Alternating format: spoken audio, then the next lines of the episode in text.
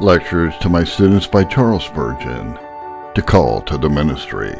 And a Christian who has the ability to do so has a right to publicize the gospel. He not only has a right, but it is also his duty to do so as long as he lives, for the gospel will be preached till the end. Matthew 24, verse 14. The propagation of the gospel is not for the few, but for all the disciples of the Lord Jesus Christ, according to the measure of grace entrusted to them by the Holy Spirit. Each man is bound to minister in his day and generation, both to the church and among unbelievers. Indeed, this question goes beyond men and even includes women. Whether believers are male or female, they are all bound, when enabled by divine grace, to exert themselves to the utmost to extend the knowledge of the Lord Jesus Christ. Our service, however, need not take the particular form of preaching. Certainly in some cases it must not. For instance, in the case of females, their public teaching is expressly prohibited 1 Timothy 2 verse 12, 1 Corinthians 14 verse 34. But yet, if we have the opportunity to let our light shine for Christ, we are bound to exercise it. I do not, however, in this lecture allude to occasional preaching or any other form of ministry common to all the saints, but to the work and office of the bishop, in which is included both teaching and bearing rule in the church.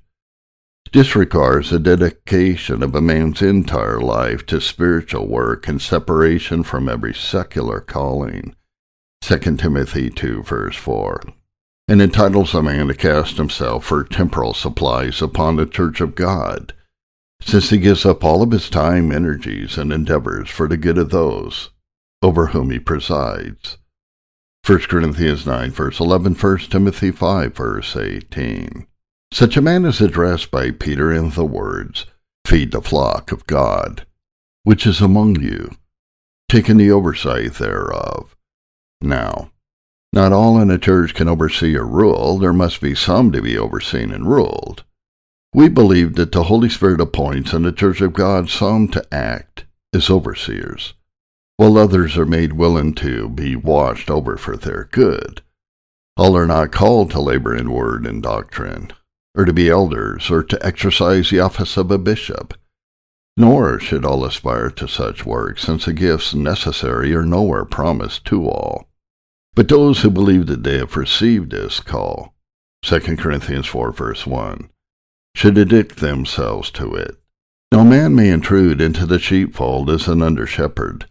He must have an eye to the chief shepherd and wait his beck and call. If ever a man stands forth as God's ambassador, he must wait for the call from above. And if he does not, but rushes into the sacred office, the Lord will say of him and others like him, I did not send them, nor commanded them. Therefore they shall not profit his people at all, saith the Lord. Jeremiah 23, verse 32. By reference to the Old Testament, you will find the messengers of God in the Old Dispensation claiming to hold commissions from Jehovah. Isaiah tells us that one of the seraphim touched his lips with the live coal from off the altar, and the voice of the Lord said, Whom shall I send? And who will go for us? Isaiah 6, verse 8. Then said the prophet, Here am I, send me. He did not run until he had been specially visited by the Lord and qualified for his mission. How shall they preach except they be sent? Were words as yet unuttered. But their solemn meaning was well understood. Jeremiah details in his call in the first chapter.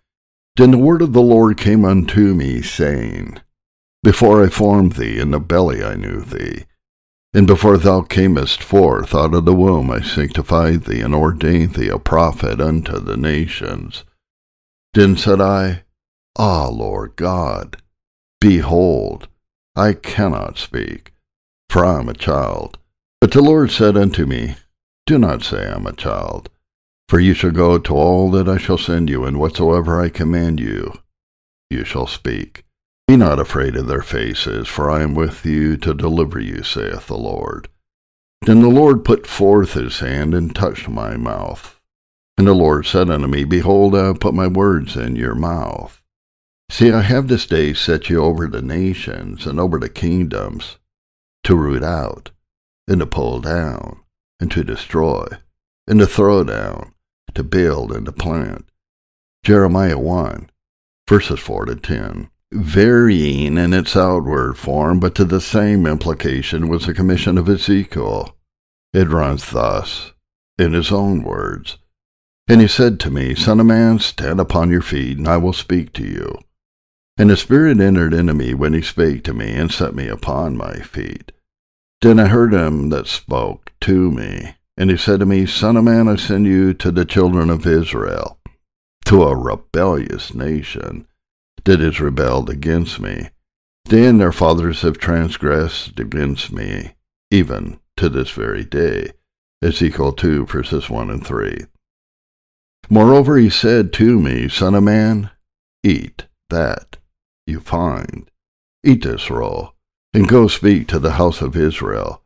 So I opened my mouth, and he caused me to eat that roll. And he said to me, Son of man, cause your belly to eat, and fill your bowels with this roll that I give you.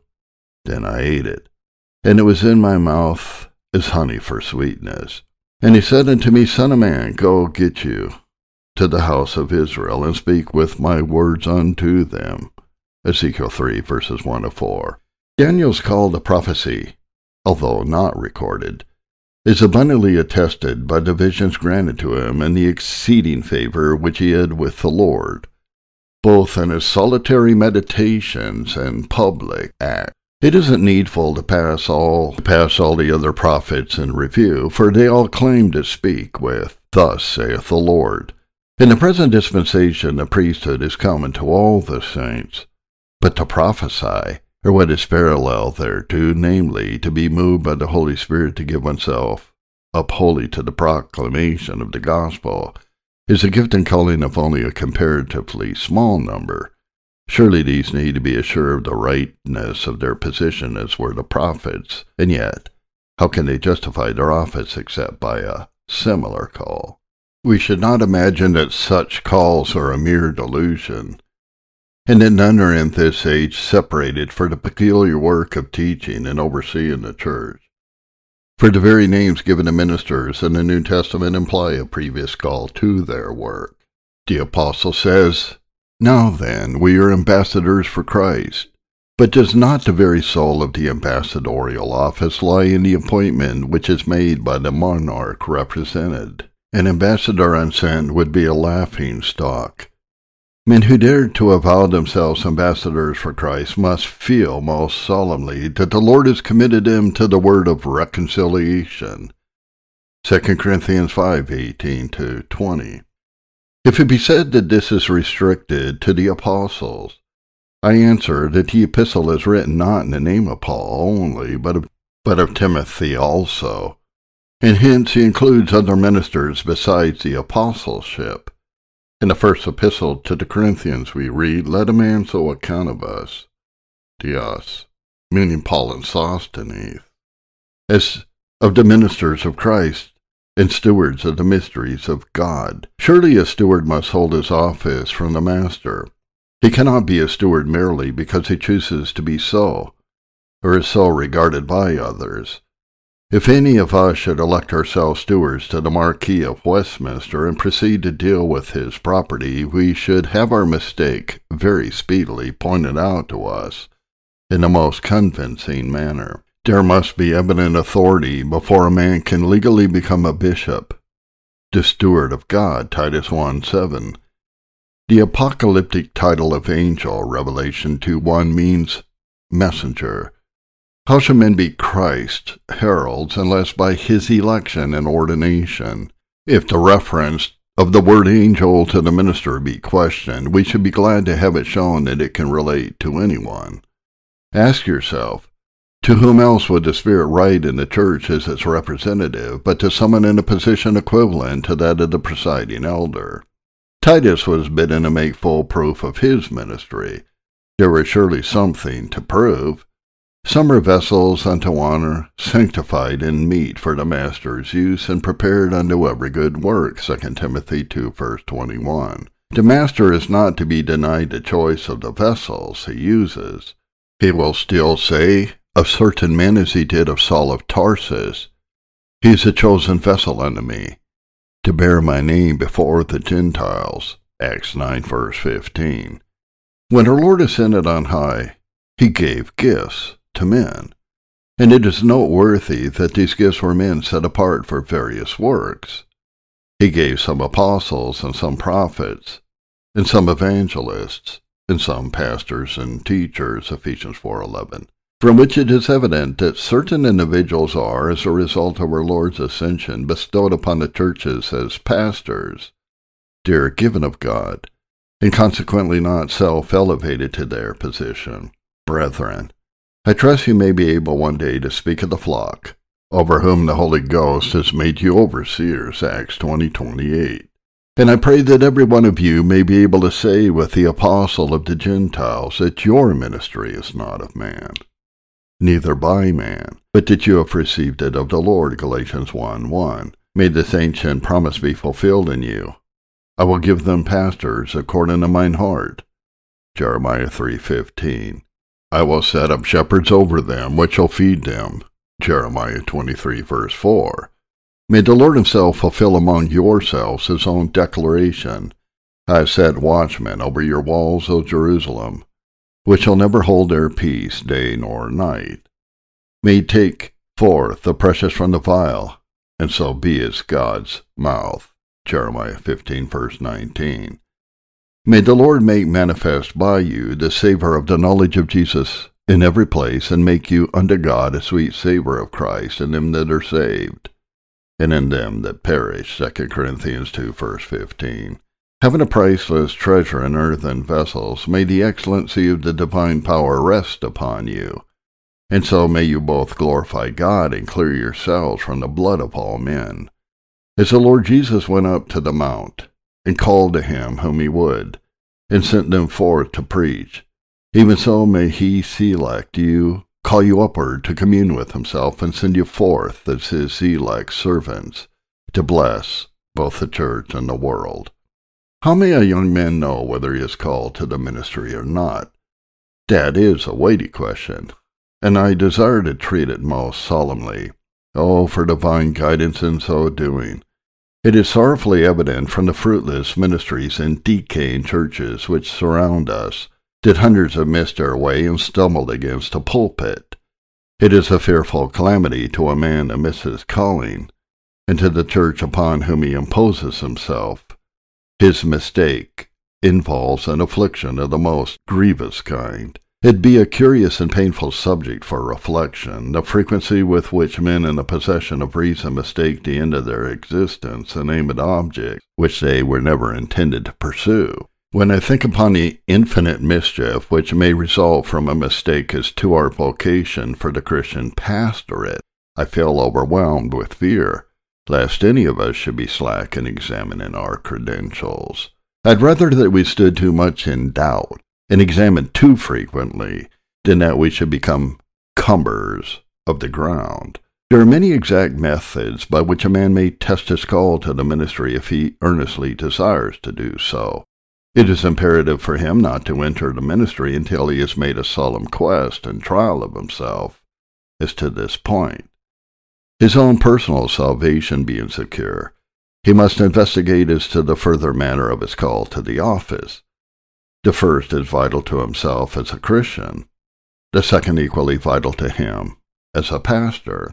He may as well be a professor without conversion as a pastor without calling in both cases, there is an aim and nothing more.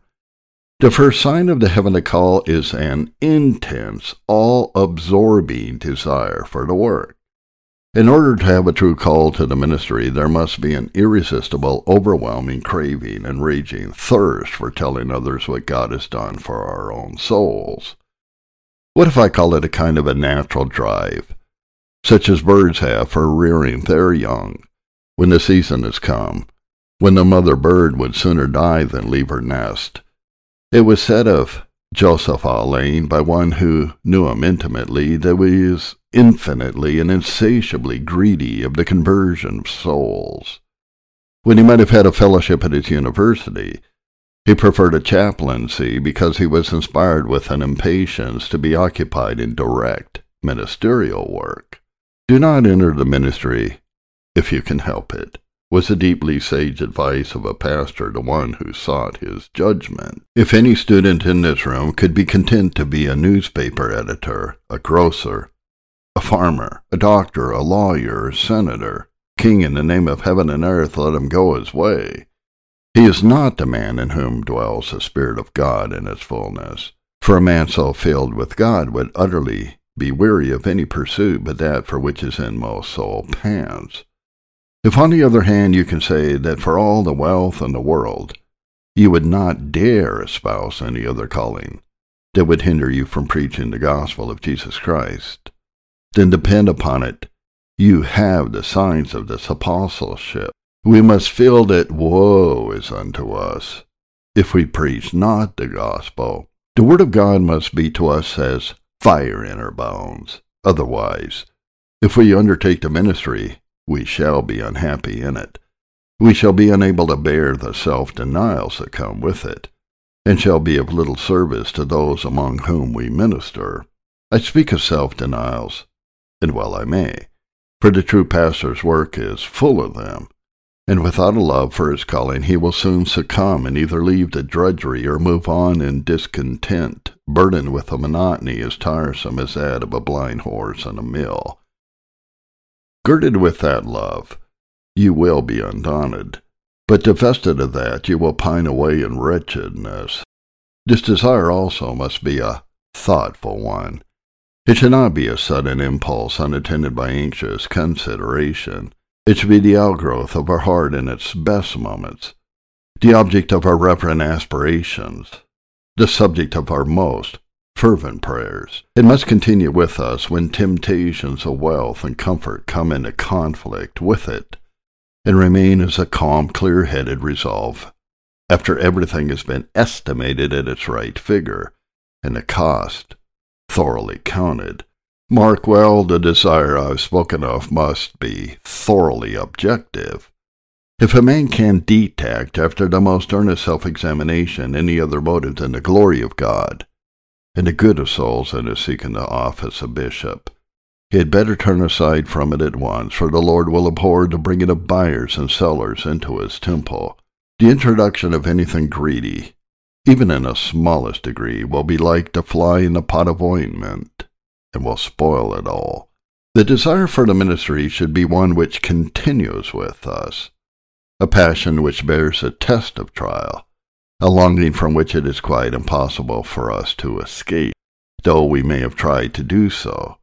A desire, in fact, which grows more intense by the lapse of years until it becomes a yearning, a pining, a famishing to proclaim the word. This intense desire is so noble and beautiful a thing that whenever I perceive it glowing in a young man's bosom, I'm always slow to discourage him even though I may have my doubts as to his abilities.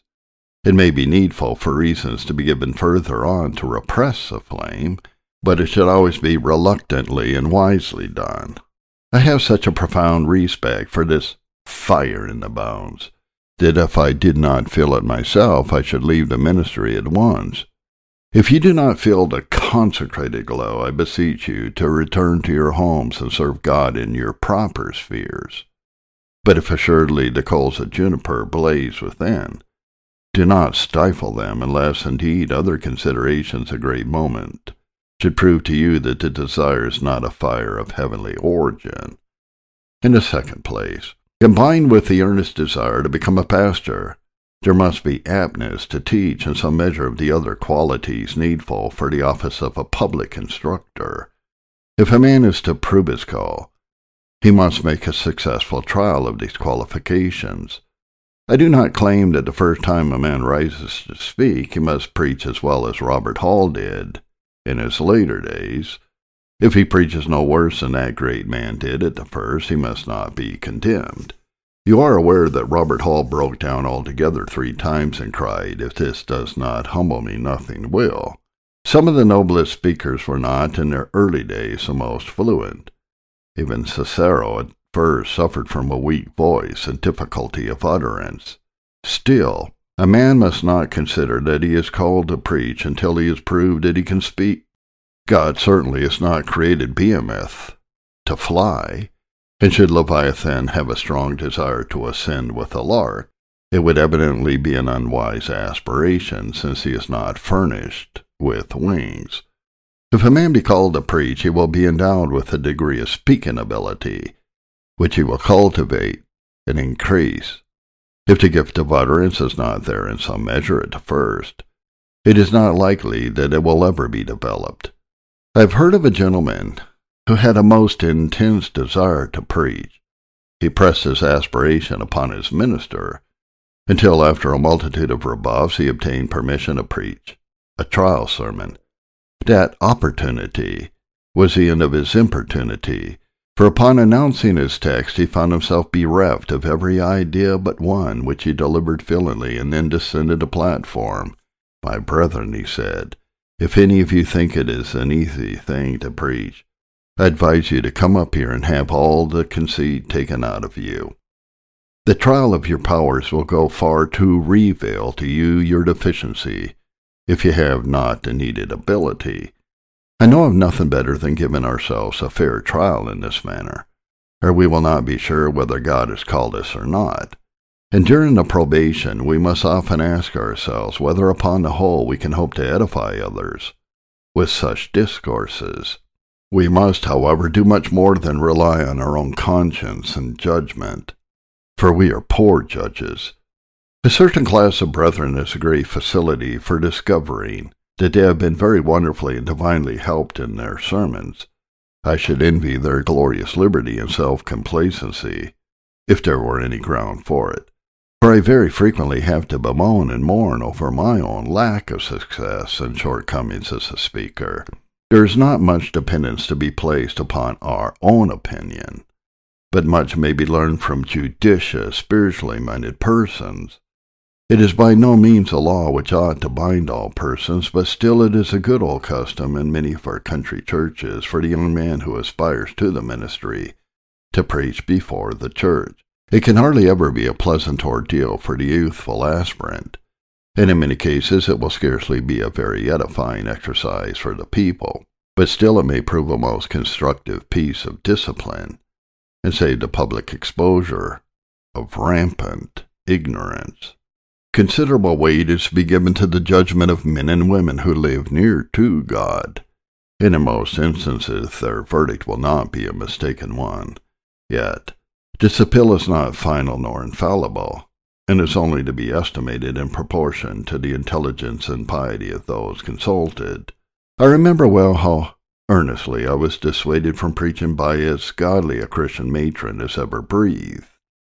The value of her opinion I endeavored to estimate with candor and patience, but it was outweighed by the judgment of persons of wider experience. Young men in doubt will do well to take with them their wisest friends when next they go out to the country chapel or village meeting room to deliver the word. I have noted and our venerable friend Mr. Rogers has observed the same, that you, gentlemen, students, as a body, in your judgment of one another are seldom if ever wrong. There has hardly ever been an instance where the general opinion of the entire college concerning a brother has been erroneous. Men are not quite so unable to form an opinion of each other as they are sometimes supposed to be. Meeting as you do in a class, in prayer meeting, in conversation, and in various religious engagements, you gauge each other, and a wise man will be slow to set aside a verdict of the house. I would not complete this point if I did not add that one's mere ability to edify and aptness to teach is not enough. There must be all other talents to complete the pastoral character. Sound judgment and solid experience must instruct you gentle manners, and love and affections must sway you. Firmness and courage must be manifest, and tenderness and sympathy must not be lacking. Gifts of administration and ruling well will be as requisite as gifts instructive in teaching well. You must be fitted to lead, prepared to endure, and able to persevere. In grace, you should be head and shoulders above the rest of the people, able to be their father and counselor, Heed carefully the qualifications of a bishop given in 1 Timothy 3 2 to 7, and in Titus 1 6 to 9. If such gifts and graces be not in you nor abound, it may be impossible for you to succeed as an evangelist, but as a pastor, you will be of no account. Thirdly, in order to prove a man's call after a little exercise of his gifts, such as I have already spoken of, he must see a measure of conversion going on under his efforts, or he may conclude that he has made a mistake, and therefore may go back by the best way he can. It is not to be expected that upon the first or even twentieth effort in public we should be imparted with success. A man may even give himself a lifelong trial of preaching, if he feels called to do so. But it seems to me that, as a man is to be set apart to the ministry, his commission is without guarantee until souls are won by his competence and the knowledge of Jesus. As a worker, he is to work on whether he succeeds or not, but as a minister, he cannot be sure of his vocation till results are apparent. How my heart leaped for joy when I heard tidings of my first convert.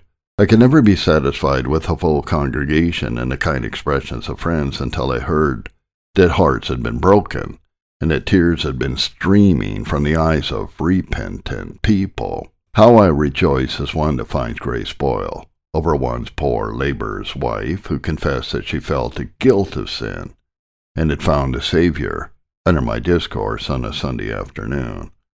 I have the cottage in which she lived in my mind now, and believe me, it always appears picturesque. I remember well her being received into the church, and also her dying and going home to heaven.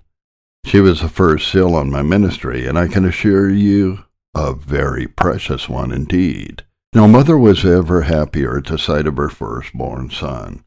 I could have sung the song of Mary. My soul did magnify the Lord for remembering my low estate and giving me the great honor to do a work, which all generations should call me blessed for. For so I counted the conversion of that one soul.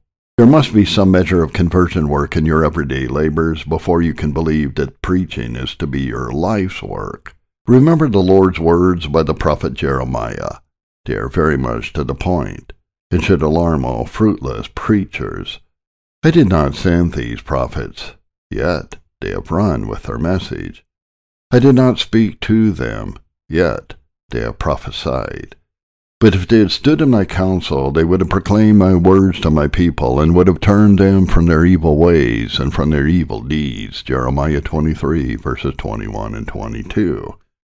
It is a marvel to me how men can continue at ease in preaching year after year without seeing conversions. Have they no heart of compassion for others, no sense of responsibility upon themselves? Dare they, by a vain misrepresentation of divine sovereignty, cast a blame on their master? Or is it their belief that Paul plants and Apollos waters, and that God gives no increase? Vain are their talents, their philosophy, their rhetoric, and even their orthodoxy without any sign of converts. How are they sent of God, who bring no men to God? Prophets, whose words are powerless, sowers, whose seed withers, fishers who take no fish, soldiers who give no wounds. Are these God's men? Surely it'd be better to be one who rakes mud or sweeps a chimney than to be one who stands in a ministry as an utterly barren tree. The most menial occupation confers some benefit upon mankind. But the wretched man who occupies a pulpit and never glorifies his God with converts is a blank, blot, an eyesore, a mischief. He is not worth the salt he eats, much less his bread, and if he writes to newspapers to complain of the smallness of his salary, his conscience, as he has any, might well reply, and what you do have is undeserved. Times of drought there may be, and years of leanness may consume the former years of usefulness, but still there will be fruit in the main, and fruit to the glory of God. Meanwhile, the momentary barrenness will fill the soul with unutterable anguish. Brethren, if the Lord gives you no zeal for souls, keep to the hammer or the trowel, but avoid the pulpit as you value your heart's peace and your future salvation. A step beyond all this is, however, needful in our analysis. The will of the Lord concerning pastors is made known through the prayerful judgment of His church. It is needful as a proof of your vocation that your preaching should be acceptable to the people of God. God usually opens doors of utterance for those whom He calls to speak in His name. Impatience would push open or break down the door, but faith waits upon the Lord, and a due season or opportunity is awarded her. When opportunity arrives, then comes our trial. Standing up to preach, our spirit will be judged by the assembly, and if it be condemned, or if, as a general rule, the church is not edified, the conclusion may not be disputed. We are not sent of God. The signs and marks of a true bishop are laid down in the word for the guidance of the church. If in following such guidance the brethren see not in us the qualifications and do not elect us to office, it is plain enough that, however well we may evangelize, the office of the pastor is not for us. Churches are not all wise. Many of them judge after the flesh and not in the power of the Holy Spirit. Yet, I would sooner accept the opinion of a company of the Lord's people than my own upon so personal a subject as my individual gifts and graces. At any rate, whether you value the verdict of the church or not, one thing is certain. None of you can be pastors without the loving consent of the flock. Therefore, this will be to you a practical indicator if not a correct one. If your call from the Lord is real, you will not long be silent. As surely as a man wants his hour, so surely the hour wants his man. The Church of God is always urgently in need of living ministers. To her a man is always more precious than the gold of Ophir. Formal officials lack and suffer hunger, but the anointed of the Lord need never be without a charge, for there are quick ears which will know them by their speech, and ready hearts to welcome them to their appointed place. Be fit for your work, and you will never be out of it. Do not run about inviting yourselves to preach here and there. Be more concerned about your ability than your opportunity, and be more in earnest about your walk with God than about either. The sheep will know the God sent shepherd. The porter of the fold will open to you, and the flock will know your voice.